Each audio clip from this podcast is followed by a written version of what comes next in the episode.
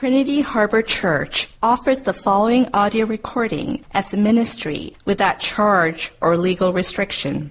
We're located in downtown Rockwall, Texas, serving the greater Northeast Dallas area. For more information, visit us online at trinityharborchurch.com. Our prayer is that by this message, you will encounter the Lord Jesus Christ. Good morning. Our sermon text occurs in 1 Samuel 28, and while you're turning there, I'm going to uh, do a couple of things.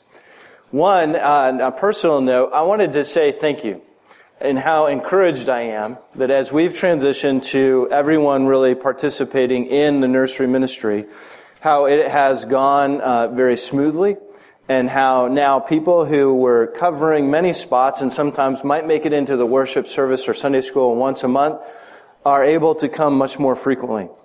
I think you've made sacrifices. Some of you are fine with that, doing that. Some of you probably don't like it. But by virtue of doing it, you've really freed some people up who were carrying very heavy loads. And that is a beautiful thing about our community. And I wanted to let you know too that I don't believe in terms of a notion of pastoral leadership that I can ask something of you that I'm not willing to do. So I wasn't in Sunday school last week because I was in the nursery. And the pastoral staff is on the nursery schedule. And so we look forward to participating in that with you in uh, caring for the little ones. Secondly, um, I'm going to pray for the sermon, but as many of you know, one of our brothers and friends, uh, Dave McIlrath, has been held up in Ethiopia. He does business there, and doing business there is a complicated venture. And so we want to pray together that he comes home uh, very, very quickly. Uh, will you pray with me? Father, we confess our trust in you because there's nothing else to do. Uh, we pretend to control an image and as if we can plan out our days and they will go simply according to our plans, but life teaches us the opposite so frequently. And so we pray that as we trust in you, you would help us to trust in you all the more. And we pray for Dave, our brother, that you would uh, give him ample trust in you and that you would providentially work in the circumstances that exist to bring him home safely and quickly. We thank you for your protective hand upon him, and we pray that you would bless his household in his absence, and may we delight in your glory and power over such circumstances as you bring him home. Father, as we turn to your word, as we turn to a story of, of one who would not trust in you and continue down a path of brokenness as a result, we pray that it would be warning to us and that we would learn from it. We ask for your Spirit to do this in Christ's name. Amen. The passage this morning, as I said, is 1 Samuel 28. We'll start in verse 3. And if you're able, I'll ask you to stand for the reading of God's Word. Now Samuel had died, and all Israel had mourned for him and buried him in Ramah, his own city, and Saul had put the mediums and the necromancers out of the land. The Philistines assembled and came and encamped at Shunem. And Saul gathered all Israel, and they encamped at Gilboa. When Saul saw the army of the Philistines, he was afraid. And his heart trembled greatly. And when Saul inquired of the Lord, the Lord did not answer him, either by dreams or by Urim or by prophets. Then Saul said to his servant, Seek out for me a woman who is a medium, that I may go to her and inquire of her. And his servant said to him, Behold, there is a medium at Endor. So Saul disguised himself and put on other garments and went. He and two men with him, and they came to the woman by night. And he said, Divine for me by a spirit and bring up for me whoever I shall name to you. The woman said to him, Surely you know what Saul has done, how he has cut off the mediums and the necromancers from the land. Why then are you laying a trap for my life to bring about my death? But Saul swore to her by the Lord, As the Lord lives, no punishment shall come upon you for this thing. And the woman said, Whom shall I bring up for you? He said, Bring up Samuel for me. When the woman saw Samuel, she cried out with a loud voice. The woman said to Saul, Why have you deceived me? You are Saul. The king said to her, Do not be afraid. What do you see? And the woman said to Saul, I see a God coming up out of the earth. He said to her, What is his appearance? And she said, An old man is coming up, and he is wrapped in a robe. And Saul knew that it was Samuel, and he bowed with his face to the ground and paid homage. Then Samuel said to Saul, Why have you disturbed me by bringing me up? Saul answered, I am in great distress, for the Philistines are warring against me. And God has turned away from me and answers me no more, either by prophets or by dreams. Therefore I have summoned you to tell me what I shall do. And Samuel said, Why then do you ask me, since the Lord has turned from you and become your enemy? The Lord has done to you as he spoke by me, for the Lord has torn the kingdom out of your hand and given it to your neighbor David because you did not obey the voice of the Lord and did not carry out his fierce wrath against Amalek. Therefore, the Lord has done this thing to you this day. Moreover, the Lord will give Israel also with you into the hand of the Philistines. And tomorrow, you and your sons shall be with me. The Lord will give the army of Israel also into the hands of the Philistines. Then Saul fell at once full length on the ground, filled with fear because of the words of Samuel. And there was no strength in him, for he had eaten nothing all day and all night. And the woman came to Saul, and when she saw that he was terrified, she said to him, Behold, your servant has obeyed you. I have taken my life in my hand and have listened to what you have said to me. Now therefore you also obey your servant. Let me set a morsel of bread before you and eat, that you may have strength when you, when you go on your way. He refused and said, I will not eat. But his servants, together with the woman, urged him. And he listened to their words. So he rose from the earth and sat on the bed. Now the woman had a fattened calf in the house, and she quickly killed it. And she took flour and kneaded it and baked unleavened bread of it. And she put it before Saul and his servants, and they ate. Then they rose and went away that night. The word of the Lord. Please be seated. For the vast portion of this fall, we're considering a, a new sermon series that is focusing on the theme of mission. By mission, what we mean is that God himself is a God who is engaged in mission. As the world was cast into sin, God engaged in a mission to redeem the world and its people. And we also mean by, when we talk about us considering mission and engaging in mission, that God has chosen us, He has extended His love to us, He has rescued us, not so that we would simply sit by and live the lives we want to live and wait for Jesus to return. He has rescued us that we might participate in His ongoing mission. And to the extent that we participate in God's ongoing mission is to the extent that we really are who He desires for us to be. In order to get at this, what we are doing is taking one clause of our mission statement two weeks at a time and looking first at a negative example of someone who doesn't understand the clause and then positively at someone who does. The past two weeks, we were looking at the first part of our mission statement, which our mission at Trinity Harbor is to be transformed by God's grace. All of our transformation begins and really ends with God's grace. And as we go out into the world and seek to participate in God's mission, it is all uh, enabled by, strengthened by God's grace, the extension of that grace. But we've also said in the next clause of our sermon statement that we are committed to healing the broken both experiencing healing for ourselves and seeing healing happen for other people. Sin is profoundly destructive, right? And God is not interested simply in the debt of sin being forgiven. He is interested in seeing the negative results, the destruction of sin being undone. And that's why we're committed to this idea of healing the broken. And as we participate in God's mission, not only do we see the broken healed, but we experience greater healing ourselves because that healing comes by virtue of participating in God's mission. This morning we're talking about a warning. When we decide not to participate in God's mission, when we seek to handle the sicknesses in our lives our own way, then there is only greater destruction. And this morning we will see this in the story of Saul. Crisis reveals to us what we believe will heal us. Right? We're going to seek something for healing in the midst of crisis, something to fix the situation of crisis. When we see that which we believe thinks what we think will heal us, that also reveals to us what we think our sickness really is. All right? This is what we're after today. Any crisis, small or big in your life, is going to cause you to remedy that crisis, to seek healing. And as you seek healing, you're going to see, oh, this is what I really believe will remedy my crisis. And what you choose as the healing factor in your crisis really reveals what you understand your sickness to be. And in both cases, Saul will get it wrong. He will misidentify what will heal him, and it only reveals that he grossly misunderstands his sickness. And if we don't understand these lessons from the story of Saul this morning, we are simply doomed to go down his path. So let's look at the story of Saul in 1 Samuel 28. Uh, it begins with Saul finding himself in a pretty desperate situation.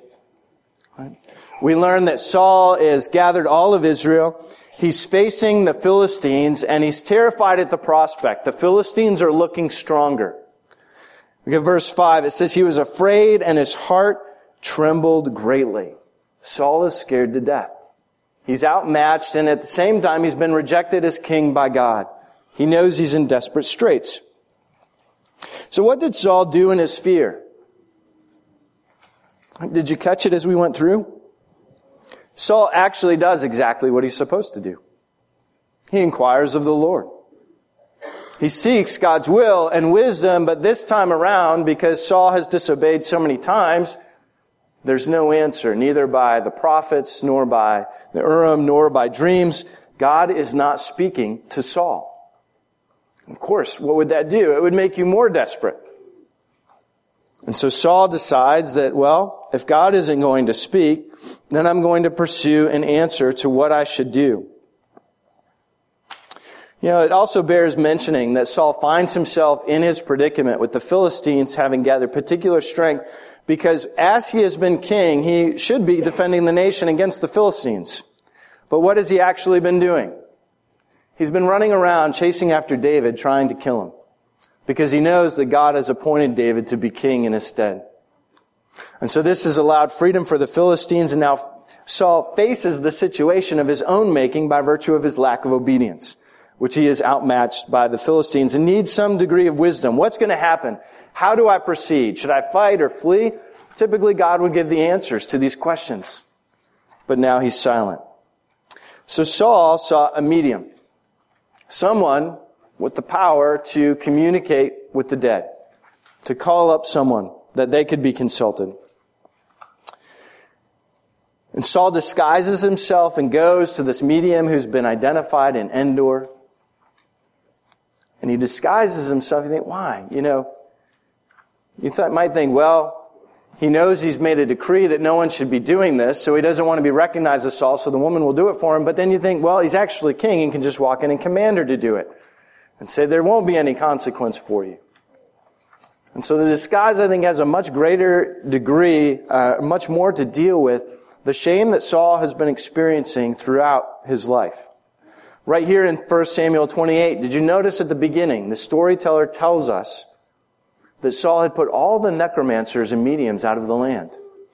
It's one of the few things that he did right, was actually to exile these people who are prohibited by God's law. It's forbidden to interact or communicate with the dead by virtue of these people.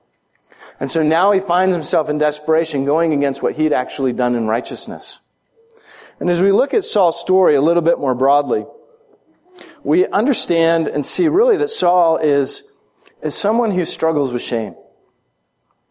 Now, if you go back to the beginning of Saul's story, when he's being anointed by Samuel as king over Israel, God has chosen him to be this figure. They're having a big celebration and to do, and they can't find Saul. He's disappeared. And so God has to reveal to the people that Saul is hiding amongst the baggage, afraid of what's going on, doesn't want to participate in order for him to be brought and be anointed. And in Samuel 15, 1 Samuel 15, Samuel says something very interesting to Saul. As he's telling him that God has rejected him from being king for his disobedience, Samuel says to Saul, though, are you, though you are little in your own eyes, are you not the head of the tribes of Israel? Hear what Samuel's saying. Part of your problem, Saul, is that you continue to continually see yourself through your own eyes. You think you're inadequate, you think you're little. You fail to see yourself as God sees you. And if you saw yourself as God sees you, you wouldn't be making these same mistakes in the same way. That is shame that Saul cannot see himself as God sees him. By not participating in God's mission, by constantly bucking it, Saul has decided that he doesn't really want any part of God and does not really desire to be healed by what God offers. His shame increasingly takes over for him, and shame is one of the things that afflicts us the most. It's one of the things that keeps us actually from being healed and growing in our relationship with God. It's becoming, as most social scientists think, far more pervasive in our culture. Some have even called it an epidemic. If you're a human, you have shame. And shame is the root of much sin that we engage in, much resistance to participate in the mission of God. As Ed Welch, who's a pretty renowned and respected Christian counselor, put it, look under anger, fear, even guilt, and you will find a root of shame. Brene Brown is a professor at the University of Houston Graduate School in Social Work. And she's got a couple of TED Talks that are well worth watching. She spent a decade researching shame and empathy. And she refers to shame as the swampland of the soul. And argues that shame has to be engaged in order for anyone to get beyond its debilitating effects. And she says shame is a gremlin and it basically has two tracks that play over and over again. And the first track is that you are not, um, is that you are not good enough. And she says that if you're able to get beyond that track, then the second track is who do you think you are? I know who you are. Now, I've been challenged lately to think a lot about shame because we don't live really in a culture that historically has given a lot of attention to shame. In fact, our Christian tradition in the West has focused far more on guilt than it has on shame. So what is the difference between guilt and shame? Another thing we often do is say that the East, countries in the East are characterized by shame and countries in the West are characterized by guilt. And there's some degree of truth to that, but it's also a bit of a misnomer because guilt and shame play a role in both cultures. The difference between guilt and shame is that guilt is mostly about behavior. Shame is about how you see yourself. It's about the individual. So, if I'm feeling guilty, I might say, I'll say I made a mistake. And I said, I'm so sorry I made a mistake. Would you please forgive me? I'm exercising, um, uh, confessing guilt. I acknowledge that I did something guilty. I'm guilty that I did something. Would you please excuse this behavior? When we start to think I am a mistake, then that is shame. And Ed Welch had something to say which made me realize how incredibly important this is. And I've experienced this for years, but I've never heard anybody put it this way. He says, if you want to talk to somebody under 30 about guilt, they will stare at you with blank eyes and ha- like you are speaking a foreign language. And I have experienced that a lot. But, he says, if you start to talk to a group under 30 and say, you know, have you ever felt like you're a failure or that you're worthless? Or that you're not significant. He says it's like you've deciphered a secret language amongst them. There's an enormous and pervasive shift going on in American culture, which is a shift in, significantly that's from guilt to shame. And shame is becoming the new way uh, in which people are struggling. And shame is amazing. In many ways, shame is more destructive. Right? Shame is highly, highly correlated, according to Brown, with addiction, depression, anger, bullying, violence, suicide, and eating disorders. Guilt is not highly correlated with any of those. So we see in the human conscience, we have this amazing ability to, if we're distancing ourselves from a behavior, but when we start to, uh, those behaviors start to inform our own opinion of who we are, it becomes profoundly dysfunctional and destructive. And look, look at this list. Shame is highly cor- correlated with what? What do we see in Saul's life? Well, if we were to take a look at the story as a whole, we would see a lot of depression, a lot of anger, a lot of bullying, a lot of violence. And ultimately, Saul will fall on his sword for the injuries he's received and the failure he has against the Philistines. This is why it's important that we talk about shame. And shame is very different uh, based on gender. One of the really interesting things that um, Brown points out is that you, men and women feel shame the same way, but we experience shame for completely different reasons. So, women first. What causes you shame? What, what begs that voice that says, I'm not worthwhile. I feel exposed. I want to hide. I'm a failure. I'm a mistake. Brown says the, um, the best example that she's ever seen is the uh, commercial uh, from 1980. And I had to look it up. It's on YouTube if you want to go watch it later. It's a commercial for perfume. And the woman is, um, has everything together and is gorgeous and, and sprays some perfume on herself. And she says, uh, you know, I can uh, bring home the bacon, cook it up in a pan, and never let you forget that you're a man. This is Enjoli, the eight hour perfume for the 24 hour woman. I think, what's a 24 hour woman? And then goes on to say to the woman again, there's another phrase that says, yes, I can go to work, I can come home and read the, uh, the book to the kids, and I can make you shiver in bed. I thought, what does that mean? I have no idea. But this is Enjoli, the eight hour perfume for the 24 hour woman. And so that resonates with all of Brown's studies that the thing that brings a woman shame are all these competing uh, expectations upon their life. So many competing expectations that it's actually inhuman, impossible to meet them all.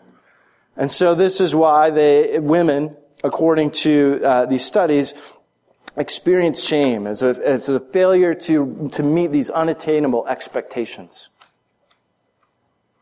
There was a study in which the question was asked, uh, what, what do you need to practice to be a normal woman in American society? What do you think the answers were? Nice, thin, modest, and use all available resources for appearance. That's, that's how culturally we define womanhood. And shame results as a failure to meet many of these competing expectations. All right, now what about men? Brown had, tells a story. She had the most um, exceptional experience at a book signing. For the first four years she was working on empathy and shame, she only researched women. And a man came up to her with several books at a book signing and said, This is for my wife and my daughters. Would you sign them, please? And uh, he said, I really like what you've written, but I find it interesting that you haven't written on men. And she said, Yeah, well, I don't research men. And he said, Well, isn't that convenient? Which got her attention pretty quickly. And she said, Well, what do you mean by that? I said, Well, you're talking about, about shame. I said, I'm going to take these books home to my wife and to my daughters, and they love them. But you know what? They would rather see me die on my white horse than fall off it and it blew Brown away. And he said, men experience shame just as much as women do. And don't tell me it's the coaches and the teachers and all the expectations about that. He said, no one is harder on me than the women in my life. And I can't be vulnerable because I would be seen as a failure. And for all the competing expectations that women experience in shame, there is one for men. What is it? Not to be perceived as weak. That's it. And when we feel like we're perceived as weak, we engage and wrestle with shame. The same question was posed to men about what defines manhood, the norms of manhood in American culture in the West, and the answers were these. Emotional control, work is first, pursue status, and violence. Right? All the things that help us to keep feeling strong and powerful and not weak and vulnerable. But we've seen the dangers. I mean, Brown is saying the shame is so profoundly uh, destructive. It's uh, it's one of the worst things that's going on in our world. And biblically, shame is a terrible aspect of the fall. It is one of the big monsters that must be defeated in some way. So Brown's an expert on shame. How is shame defeated? She says if we're going to get out of this morass, we're going to have to start listening to one another and learning again to engage in empathy. This is the way, she says, um, shame thrives when there's secrecy, silence, and judgment. It's like a petri dish that will just grow sh- shame to exponential proportions. It says, but when you actually bring something out into the light, you realize that other people are experiencing similar things. And she says two of the most powerful words in the English language are, are me too. And then it's in that bringing something out into the light and people, two or more, actually sharing those experiences that the strength of shame seems to be deflated. And people are able to go forward in much healthier ways. I, uh, I like Brown's answer on some levels, but I find it terribly dissatisfying on others. Trying to think of times in my life when I when I felt shame, and there of course have been a lot of times where I felt shame. But one that came immediately to mind was in the summer of 1994. I was in New York City on a summer mission project, and um, it gathered college students from all over the country, and we were doing different projects each week in the in the New York City, whether it was working with the homeless or doing vacation Bible school. And I I had been made the youngest uh, team leader, so I thought I was doing pretty good. I was uh, I was I was leading people to transform New York City with the glory of Christ. And one day we had a day off and we were kicking around the city, exploring New York City, and came upon a game that was being played on the streets. And it was a shell game. You all know the shell game, right? You got three shells. There's a red ball under one of the shells. You follow the shells. You pick the shell with the red ball and you, you win. Well, so we're standing there watching the game casually and, and it's going on and I'm, I keep getting it right and I think, I'm really good at the shell game. These, these guys' hands, they're not fast enough to fool me. And everybody around me keeps, they're guessing and betting money and they're getting it wrong. So I think this is silly. I started thinking, you know, if I put money down, I'm going to win and I can take everybody out to dinner. And I'll be worshiped even more. This is a wonderful opportunity. And so I put money down and the shell game went on and I was like, oh, that was a little bit faster than the other times you did it, but I think it's this one. And of course, there was no ball under that shell. And immediately, it was, it was really funny experience because in one second, several things, it, it took less than a second. And the first thing was I wanted to crawl into a hole and hide because what I realized was all of the people who were betting and losing were part of the scam. Right? It was made to look easy, so a really foolish person from upstate New York, not living in the city, would participate and think that he could win. Right? And so the immediate shame. So I, and, and I had actually, I wasn't carrying very much money, so I actually borrowed some money to put it down. Right? So we went back to where we were staying later that afternoon, and I, I immediately, I grabbed money and I paid everybody back. I said, yeah, I'm really sorry about this. Uh, can we just keep this to ourselves? right? What, I wanted secrecy. I wanted to hide it because I was feeling so much shame by virtue of being so foolish. And that wasn't, I was not feeling guilt. I was not saying, oh, I did a foolish thing. I was experiencing shame. I am a fool. Do you see the difference? And of course, it ate me up inside, and I, I allowed it to hide it because I thought, well, I'll just control the image and perspective and not let it get out and be a bigger story. And it just became worse as a result of that. Because right? I saw myself as a, as a fool. That's the power of shame. It can be terribly destructive. Right? What if I had just come home that night and said, you know, you're not going to believe what happened today. How, how foolish I was. I, I played a shell game on the streets of New York City thinking I was savvy. And I got totally taken. And then you can see how part of that lets it out. And then maybe somebody might have said, yeah, me too. You know, I was playing this other game and I lost twice as much as you. And I think, whew, you're a bigger fool than I am. I feel much better now. Uh, that's not the point of sharing, right? Okay?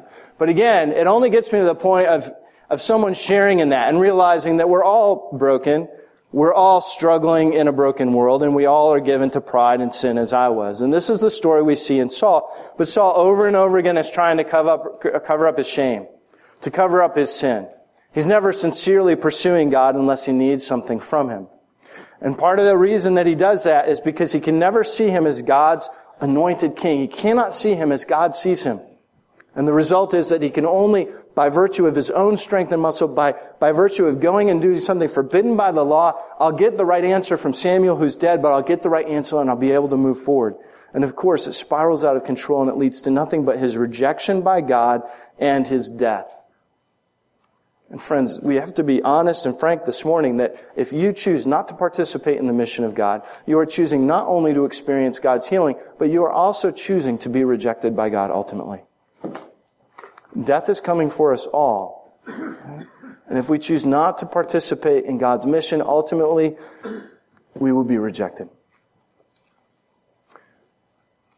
But the power of the good news of Jesus Christ is this if I share with someone my shame and they say, me too, I feel better. But it has not ultimately redeemed or fixed the situation. I've still experienced shame. That thing isn't undone. This person experiences shame. And at the end of the day, all that another human being can do is exercise empathy on my behalf. And empathy is valuable and important, but it will never defeat shame. But you realize what happens in the cross.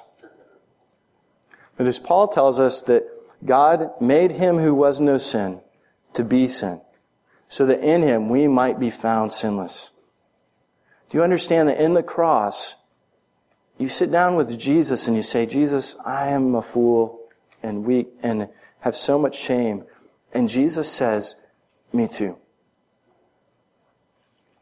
It's the shame that came upon him at the cross that the Father has to look away. And in that, he can identify perfectly with what you have experienced, but not only identify as another human being would, he's remedied it.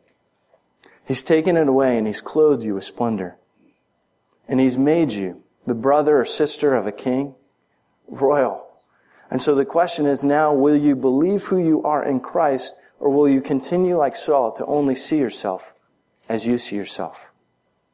It's by going to Jesus and understanding who we are in Him that shame is ultimately undone and we are ultimately healed.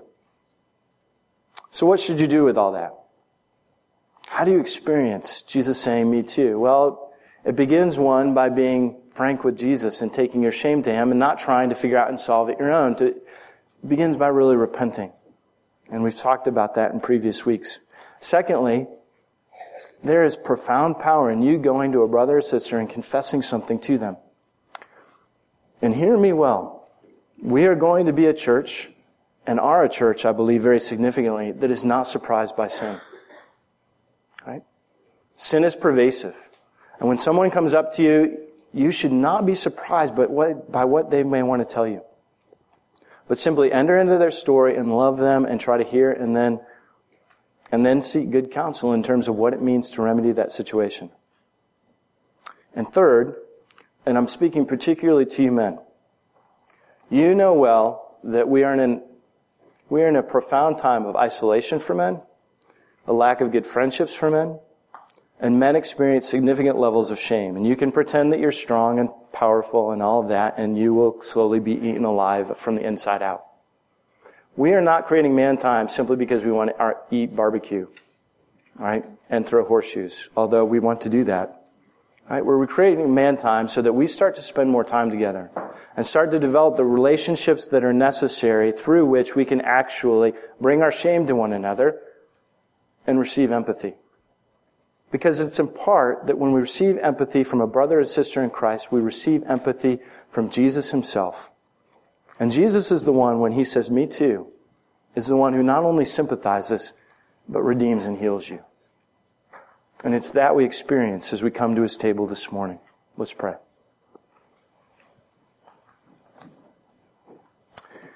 Father, sin has twisted us desperately so that the shame that we experience we would hide, we would bury, we would, uh, we would seek to think that we can control and manage it, and it devours. And so we pray that you would forgive us, but that you would help us. Lord Jesus, we come to you this morning and we desperately need more of your healing. And we know we get in the way of that healing, but we pray that you would make us a body. That we are not surprised by sin, nor are we afraid to share the shame that we have experienced and are experiencing. And that we would be a people of love and empathy to the degree that we would not be surprised. You are not surprised by our sin. Yet the grace that we receive from you, the forgiveness at the cross, and the restoration by being unified to Christ, Father, let that be the story that defines who we are. And out of that, for shame to be diminished, and yes, to have guilt for the ways in which we sin against you, and a good guilt that it is, but never to believe the lies that we would tell ourselves, but rather to believe the truth that Jesus tells us that we are now his brothers and sisters. Pray that that love would transform our hearts and that we would experience it even now as we come to his table. Amen.